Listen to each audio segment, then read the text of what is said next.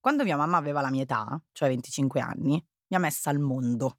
Crescere con questa informazione ha fatto sì che i 25 anni diventassero una sorta di soglia simbolica nel mio cervello. Prima, quando ero piccola, pensavo, con la giusta ingenuità e istinto di emulazione che abbiamo verso i genitori, che anche io avrei generato prole a quell'età. Poi, più da adulta, almeno pensavo che entro i 25 anni avrei capito con discreta certezza se diventare genitore sia una cosa che desidero. Ma ora che effettivamente di anni ne ho 25, più che risposte certe sull'argomento, ho molte confuse domande. Ciao, io sono Sofia e stai ascoltando Sbatti Venti, il podcast in cui noi della redazione di Venti parliamo di sbatte, pensieri ed emozioni che probabilmente si aggirano anche nella tua testa. E oggi la tocchiamo pianissimo parlando di fare figli. C'è un meme che credo ritragga la nostra generazione come pochi altri.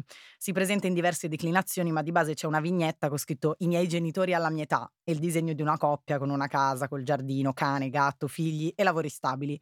Sotto una vignetta con scritto Io a 25 anni e proprio nessuna di queste cose. Una sensazione che ritorna e che sento anche nei ragionamenti delle persone con cui mi confronto spesso è che sembra che i nostri genitori sapessero perfettamente che cosa stavano facendo o che perlomeno non avessero troppi dubbi sul fatto che fare figli è un passaggio comune nella vita di una persona media.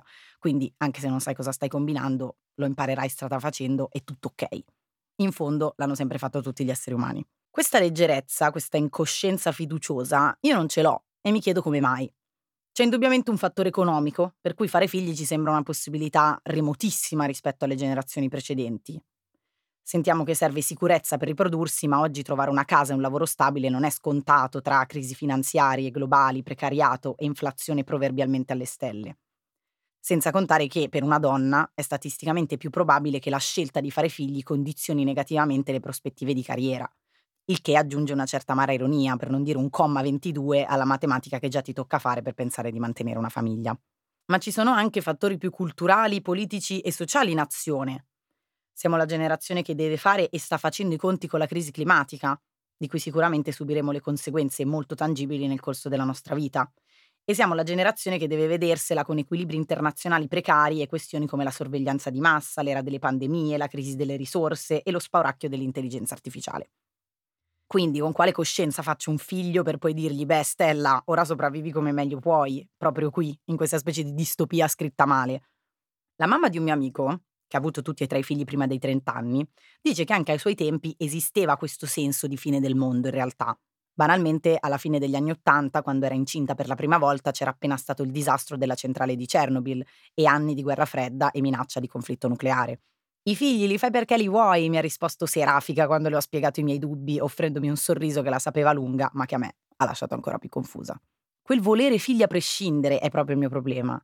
Non è un desiderio che riesco a scindere da tutti i problemi che sento gravare su di me personalmente e sulla mia generazione in senso ampio.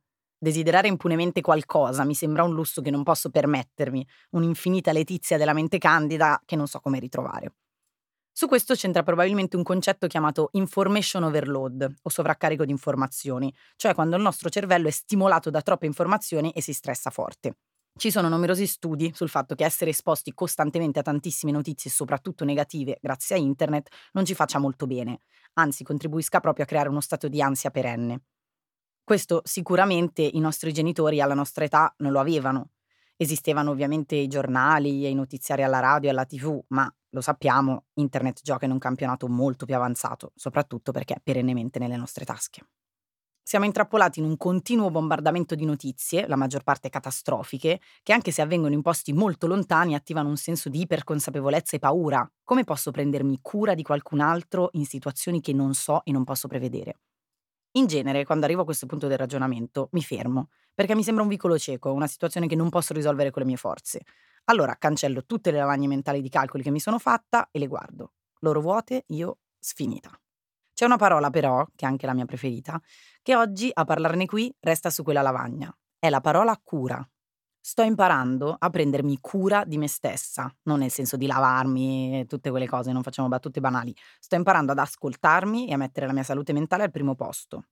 Questa è forse una cosa che la nostra generazione sa fare meglio di altre o almeno non abbiamo più intenzione di far finta che certi problemi non siano reali.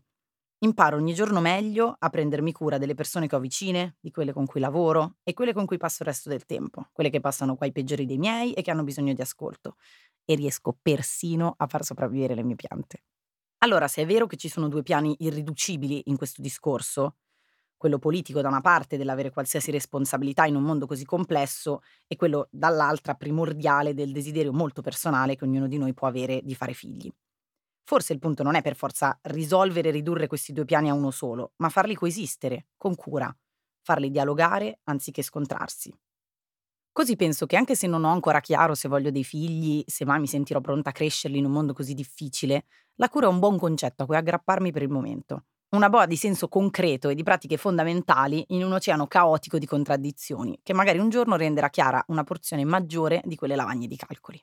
E la cura non è neanche poco forse da insegnare a un altro essere umano, sia che sia frutto dei miei lombi, come direbbe una nonna, o che sia semplicemente una persona a parte del mio presente e futuro, come sei tu che stai ascoltando, e che sarà capace di trasmettere questo pensiero di cura ad altri esseri umani.